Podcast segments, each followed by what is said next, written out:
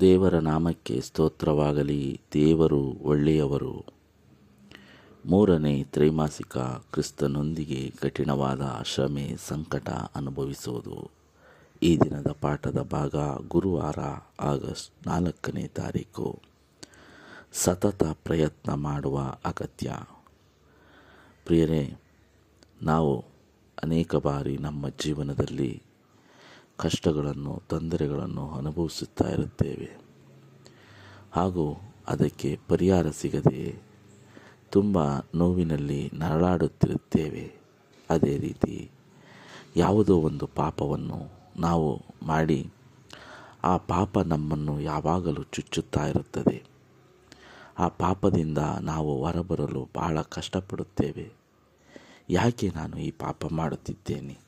ಹೇಗೆ ಈ ಪಾಪದಿಂದ ಬಿಡುಗಡೆ ಆಗುವುದು ಈ ಪಾಪದಿಂದ ನನ್ನ ಮನಸ್ಸು ಇಷ್ಟೊಂದು ಗಾಯವಾಗಿದೆಯಲ್ಲ ಎಂದು ನಾವು ಯಾವಾಗಲೂ ನಮ್ಮ ಮನಸ್ಸಿನಲ್ಲಿ ನಾವು ಯೋಚಿಸುತ್ತಿರುತ್ತೇವೆ.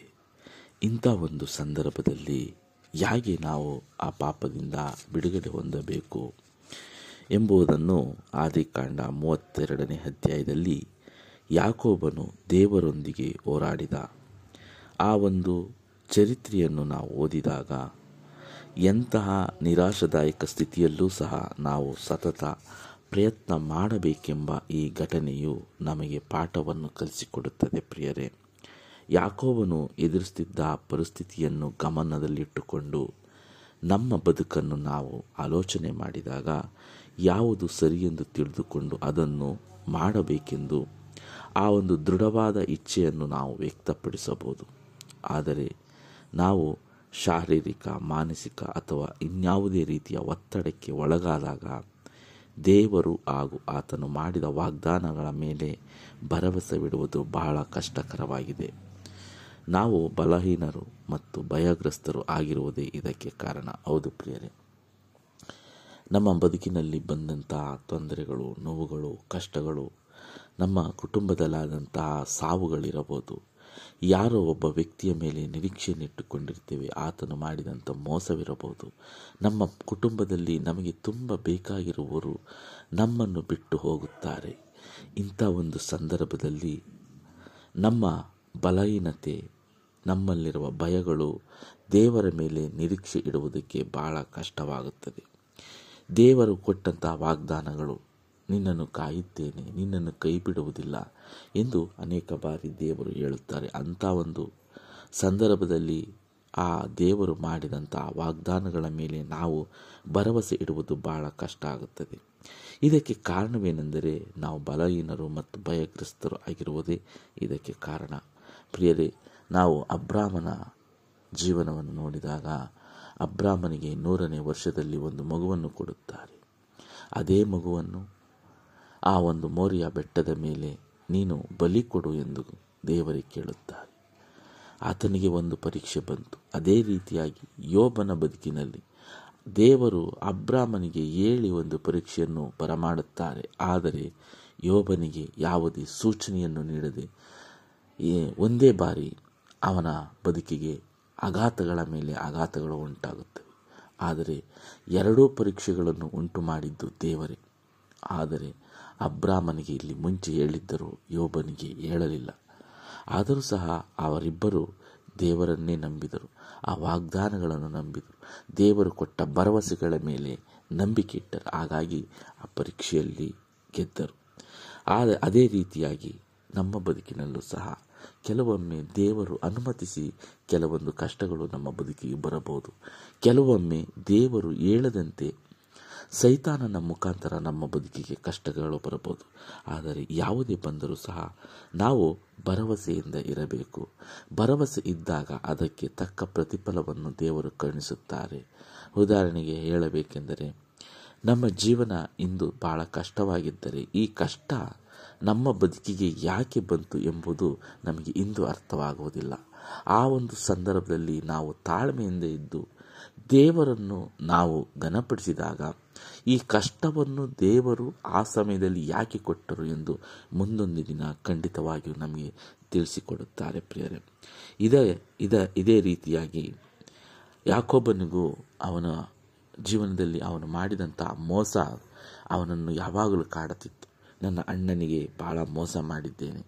ನನ್ನ ಅಣ್ಣ ನನ್ನನ್ನು ಏನು ಮಾಡುತ್ತಾನೋ ಎಂಬ ಆ ಭಯದಲ್ಲಿ ಆ ಭಯದಲ್ಲಿ ಅನೇಕ ವರ್ಷಗಳ ಹಿಂದೆ ಅಣ್ಣನಿಗೆ ಮಾಡಿದಂಥ ಮೋಸವನ್ನು ತಂದೆಯಾದ ಏಸಾವನಿಂದ ಆಶೀರ್ವಾದ ಪಡೆದುಕೊಂಡಿದ್ದನ್ನು, ಅಲ್ಲದೆ ಏಸಾವನಿಂದ ಚೊಚ್ಚಲತನದ ಹಕ್ಕನ್ನು ತೆಗೆದುಕೊಂಡಿದ್ದನು ಆದಿಕಾಂಡ ಇಪ್ಪತ್ತೇಳನೇ ಅಧ್ಯಾಯದಲ್ಲಿ ಈ ಎಲ್ಲವನ್ನು ಆ ಯಾಕೋಬನು ಮನಸ್ಸಿನಲ್ಲಿಟ್ಟುಕೊಂಡು, ತನ್ನ ಅಣ್ಣನಾದ ಏಸಾವನು ನನ್ನನ್ನು ಕೊಲ್ಲಬಹುದೆಂಬ ಭಯದಿಂದ ಅಂದಿನ ಆ ಒಂದು ಮನಸ್ಥಿತಿ ಯಾಕೋಬನಿಗಿತ್ತು.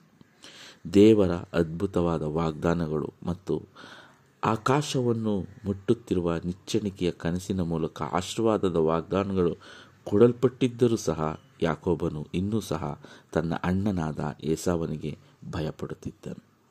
ತನ್ನ ಅಣ್ಣ ಹಾಗೂ ತಂದೆಗೆ ಮಾಡಿದ ಮೋಸವನ್ನು ದೇವರು ಕ್ಷಮಿಸಿದ್ದಾನೆಂಬ ಭರವಸೆಯ ಬಗ್ಗೆ ಅವನಿಗೆ ಸಂದೇಹವಿತ್ತು. ಮತ್ತು ಅನೇಕ ವರ್ಷಗಳ ಹಿಂದೆ ದೇವರು ಮಾಡಿದ ವಾಗ್ದಾನಗಳು ನೆರವೇರುತ್ತವೋ ಈ ಅಥವಾ ಇಲ್ಲವೋ ಎಂಬುದರ ವಿಷಯದಲ್ಲಿ ಯಾಕೊಬ್ಬನು ಬಹಳ ಹತಾಶೆಗೊಂಡಿದ್ದನು. ಯೇಸು ಸ್ವಾಮಿಯೊಂದಿಗೆ ತಾನು ಹೋರಾಡುತ್ತಿರುವುದು ಅವನಿಗೆ ಮೊದಲು ತಿಳಿದಿರಲಿಲ್ಲ. ಆ ಹೋರಾಟದಲ್ಲಿ ಅವನು ಸೊಂಟದ ಕೀಲು ತಪ್ಪಿತು. ಬಹಳ ಯಾತನೆಯ ಕಾರಣದಿಂದ ಯಾಕೋಬನು ತನ್ನ ಹೋರಾಟವನ್ನು ಮುಂದುವರಿಸಲಾಗಲಿಲ್ಲ. ಇಷ್ಟೆಲ್ಲ ಯಾತನೆಯ ನಡುವೆಯೂ ಆಶೀರ್ವಾದದ ಭರವಸೆ ಸಿಕ್ಕುವ ತನಕ ಅವನು ಅಳುತ್ತಾ ದೇವರ ಕೃಪೆಯನ್ನು ಬೇಡಿಕೊಂಡನು. ಹೌದು ಪ್ರಿಯ ಯಾಕೋಬನ ಜೀವನ ಭಯದಿಂದಲೂ ನನ್ನ ಅಣ್ಣ ನನಗೆ ಏನು ಮಾಡುತ್ತಾನ? ನಾನು ಮೋಸ ಮಾಡಿದ್ದೀನಿ ಎಂಬ ಭಯದಿಂದ ಆತನು ಇದ್ದ. ಅವನು ಎಲ್ಲ ಸಂಪತ್ತನ್ನು ಸಂಪಾದಿಸಿಕೊಂಡು ತಿರುಗಿ ತನ್ನ ಸ್ವದೇಶಕ್ಕೆ ಹೋಗುವಂಥ ಸಂದರ್ಭದಲ್ಲಿ ಈ ಭಯ ಅವನನ್ನು ಕಾಡುತ್ತಿತ್ತು. ಇಂಥ ಒಂದು ಸಂದರ್ಭದಲ್ಲಿ ಆತನಿಗೆ ದೇವದೂತನು ಎದುರಾಗುತ್ತಾನೆ. ಆ ರಾತ್ರಿಯೆಲ್ಲ ಆ ದೇವದೂತರೊಟ್ಟಿಗೆ ಹೋರಾಟ ಮಾಡುತ್ತಾನೆ.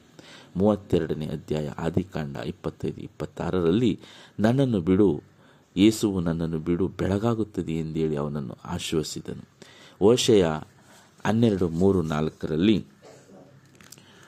ಯಾಕೋಬನು ಗರ್ಭದಲ್ಲಿ ಅಣ್ಣನನ್ನು ವಂಚಿಸಿದನು, ಪೂರ್ಣ ಪ್ರಾಯದಲ್ಲಿ ದೇವರೊಂದಿಗೆ ಹೋರಾಡಿದನು, ಹೌದು, ದೇವದೂತನ ಸಂಗಡ ಹೋರಾಡಿ ಗೆದ್ದನು, ಅಳುತ್ತಾ ಆತನ ಕೃಪೆಯನ್ನು ಬೇಡಿಕೊಂಡನು. ಯಹೋವನೆಂಬ ಸೇನಾಧೀಶ್ವರನಾದ ದೇವರು ಅವನನ್ನು ಬೆತೇಲಿನಲ್ಲಿಯೂ ಕಂಡು ಅಲ್ಲಿ ನಮ್ಮೊಡನೆ ಮಾತನಾಡಿದನು. ಹೌದು ಪ್ರಿಯರೇ, ನಿಜವಾದ ದೇವರು ನಮ್ಮ ಬದುಕಿಗೆ ಸಿಕ್ಕಿದ್ದಾರೆ. ನಾವು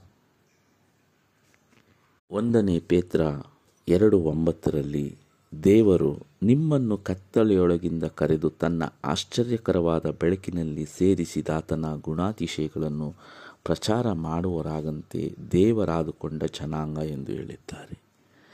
ಯಾರು ಇಂದು ಯೇಸು ಸ್ವಾಮಿಯನ್ನು, ಅವರ ಗುಣವನ್ನು ನೋಡಿ ಇವರು ನಿಜವಾದ ದೇವರು ಎಂದು ಅವರನ್ನು ಆರಾಧಿಸುತ್ತಾರೋ, ಅವರನ್ನು ನಂಬಿದ್ದಾರೋ?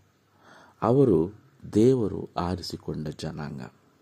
ದೇವರ ಸ್ವಕೀಯ ಜನರು, ಮೀಸಲಾದ ಜನರು, ರಾಜವಂಶಸ್ಥರು, ಯಾಜಕರು ಎಂಬ ಬಿರುದನ್ನು ತನ್ನ ಮಕ್ಕಳಿಗೆ ದೇವರು ಇಲ್ಲಿ ಕೊಟ್ಟಿದ್ದಾರೆ. ಈ ರೀತಿಯಾಗಿ ಆ ಆರಿಸಿಕೊಂಡ ಜನಾಂಗವಾಗಿರುವ ನಾವು ಬರುವಂಥ ಆ ಶೋಧನೆಗಳಿಗೆ ಎದರದೆ ನಿಜವಾದ ದೇವರ ಜೊತೆ ಹೀಗೆ ಯಾಕೋಬನು ತನ್ನ ತಪ್ಪನ್ನು, ತನ್ನ ಪಾಪವನ್ನು ಅರಿಕೆ ಮಾಡಿ ಗೋಳಾಡುತ್ತಾ ಆ ದೇವದೂತನ ಸಂಗಡ ರಾತ್ರಿಯೆಲ್ಲ ಹೋರಾಡ, ಹೋರಾಟ ಮಾಡುತ್ತಾನೆ. ಪ್ರಿಯರೇ, ನಾವು ನನ್ನ ಪಾಪಕ್ಕೋಸ್ಕರ ನಾನು ದೇವರೊಟ್ಟಿಗೆ ಹೋರಾಡಲು ದೇವರು ನಮಗೆ ಒಂದು ಅವಕಾಶವನ್ನು ಕೊಡುತ್ತಾರೆ ಎಂದು ಈ ಪಾಠ ಹೇಳುತ್ತದೆ ಪ್ರಿಯರೇ. ಹೌದು, ದೇವರು ನಮಗೆ ಸಮಾನರಾಗಿ ನಿಂತು ಇಲ್ಲಿ ಯಾಕೋಬನ ಜೊತೆ ಹೋರಾಟ ಮಾಡುತ್ತಾರೆ. ಯಾಕೋಬನನ್ನು ನನಗೆ ಬೆಳಗಿನ ಜಾವವಾಯಿತು, ಬಿಡು ಎಂದು ಕೇಳಿಕೊಳ್ಳುತ್ತಾರೆ. ಆಗ ಯಾಕೋಬನು, ನೀನು ನನ್ನ ಪಾಪವನ್ನು ಕ್ಷಮಿಸದೆ ಹೊರತು ನಾನು ನಿಮ್ಮನ್ನು ಬಿಡುವುದಿಲ್ಲ ಎಂದು ಅಳುತ್ತಾ ಬೇಡಿಕೊಳ್ಳುತ್ತಾನೆ. ಹೌದು, ನಮ್ಮ ಪಾಪಕ್ಕಾಗಿ ದೇವರ ಕಾಲನ್ನು ಹಿಡಿದುಕೊಂಡು ನಾವು ಹೋರಾಟ ಮಾಡಲೇಬೇಕು. ನಮ್ಮ ಕಷ್ಟಗಳಿಗಾಗಿ, ನಮ್ಮ ನೋವುಗಳಿಗಾಗಿ ನಮ್ಮನ್ನು ಹೋರಾಟ ಮಾಡಬೇಕು. ಆ ರೀತಿ ಹೋರಾಟ ಮಾಡಿದ ಮೇಲೆ ನಮ್ಮ ಪಾಪವನ್ನು ಪರಿವರ್ತನೆ ಮಾಡಿಕೊಂಡು ನಮ್ಮ ಜೀವನ ಬದಲಾಗಿದೆ ಎಂದು ದೇವರಿಗೆ ಗೊತ್ತಾದಾಗ ನಮ್ಮನ್ನು ಇನ್ನೂ ಹೆಚ್ಚಾಗಿ ಆಶ್ವಸಿಸುತ್ತಾರೆ. ಅದೇ ಸ್ಥಳದಲ್ಲಿ ಯಾಕೋಬನು ದೇವರ ಜತ್ರ ಹೋರಾಟ ಮಾಡಿ ಆತನ ಪಾಪಗಳನ್ನು, ಆತನ ಕಷ್ಟಗಳನ್ನು ಹೇಳಿಕೊಂಡಾಗ ದೇವರು ಆ ಕ್ಷಣದಲ್ಲೇ ಆತನಿಗೆ, ಇನ್ನು ಮೇಲೆ ನೀನು ಯಾಕೋಬನಲ್ಲ ಇಸ್ರಾಯೇಲನೆನಿಸಿಕೊಳ್ಳುವೆ ಎಂಬ ಬಿರುದನ್ನು ಕೊಡುತ್ತಾರೆ. ಇಸ್ರೇಲನು ಅಂದರೆ ಕೆಟ್ಟತನದಿಂದ ಬದಲಾದವನು ಎಂದು ಅರ್ಥ. ಹಾಗಾಗಿ ಈ ದಿನ ನಮ್ಮ ಬದುಕಿನಲ್ಲೂ ನಾವು ಅನೇಕ ಕಷ್ಟಗಳನ್ನು, ನಷ್ಟಗಳನ್ನು, ನೋವುಗಳನ್ನು, ಇದರ ಜೊತೆಗೆ ನಮ್ಮ ಪಾಪಗಳನ್ನು ಇಟ್ಟುಕೊಂಡು ನಾವು ಬದುಕುತ್ತಿದ್ದೇವೆ. ಹೇಗೆ ಯಾಕೋಬನು ಹೋರಾಡಿದನು, ಅದೇ ರೀತಿ ನಾವು ಹೋರಾಟ ಮಾಡಿದಾಗ ಖಂಡಿತವಾಗಿಯೂ ದೇವರು ನಮಗೆ ಬಿಡುಗಡೆ ಕೊಡುತ್ತವೆ ಪ್ರೇರೆ ಹಾಗಾಗಿ ದೇವರ ಜೊತೆ ಹೋರಾಡುವಾಗ ಯಾಕೋಬನ ಸೊಂಟದ ಕೀಲು ತಪ್ಪಿ ಅವನಿಗೆ ತುಂಬ ನೋವು ಅನುಭವಿಸುತ್ತಿದ್ದನು. ದೇವರ ಮೇಲೆ ದೃಢನಿಷ್ಠೆಯಿಂದ ಭರವಸೆ ಇಟ್ಟಿದ್ದ ಕಾರಣದಿಂದ ಅವನಿಗೆ ಆಶೀರ್ವಾದ ಸಿಕ್ಕಿತು. ಅದೇ ರೀತಿ ಅವನ ಉದಾಹರಣೆಯು ನಮಗೂ ಸಹ ಅನ್ವಯಿಸುತ್ತದೆ ದೇವರು ನಮ್ಮ ಸೊಂಟದ ಕೀಲನ್ನು ತಪ್ಪಿಸಿ ನಮ್ಮ ನೋವಿನ ನಡುವೆ ನಾವು ಆತನನ್ನು ಆತುಕೊಳ್ಳುವ ಕಠಿಣ ಪರಿಸ್ಥಿತಿಯನ್ನು ನಮ್ಮ ಬದುಕಿನಲ್ಲೂ ತರಬಹುದು. ಯಾಕೋಬನು ತನ್ನ ಅಣ್ಣನಾದ ಏಸಾವನನ್ನು ಸಂಧಿಸಿದಾಗಲೂ ಆ ನೋವಿನಿಂದ ಕುಂಟುತ್ತಿದ್ದನು. ಇದು ಅವನ ಶಾರೀರಿಕವಾಗಿ ನಿಕ್ಷ ನಿಶಕ್ತಿಗೊಂಡಿದ್ದಾನೆಂದು ಇತರರಿಗೆ ಅನಿಸಬಹುದು. ಆದರೆ ಯಾಕೋಬನಿಗೆ ಅದು ತನ್ನ ಬಲದ ಸೂಚಕವಾಗಿ ಹೌದು, ದೇವರೊಂದಿಗೆ ಹೋರಾಡುವಾಗ ಅನೇಕ ನೋವುಗಳು, ಕಷ್ಟಗಳು, ಸಂಕಷ್ಟಗಳು ನಮಗೆ ಎದುರಾಗಬಹುದು. ಆದರೂ ಸಹ ನಾವು ದೇವರೊಟ್ಟಿಗೆ ಹೋರಾಡಿದಾಗ ಖಂಡಿತವಾಗಿಯೂ ಯಾಕೋಬನನ್ನು ಆಶೀರ್ವಾದ ಮಾಡಿದ ಅದೇ ದೇವರು ನಮ್ಮೆಲ್ಲರನ್ನು ಆಶೀರ್ವಾದ ಮಾಡುತ್ತಾರೆ ಎಂದು ಈ ಪಾಠ ಹೇಳುತ್ತದೆ ಪ್ರೇರೆ ಮತ್ತೆ ಮುಂದಿನ ಪಾಠದಲ್ಲಿ ಭೇಟಿಯಾಗೋಣ. ವಂದನೆಗಳೊಂದಿಗೆ. ಆಮೇಲೆ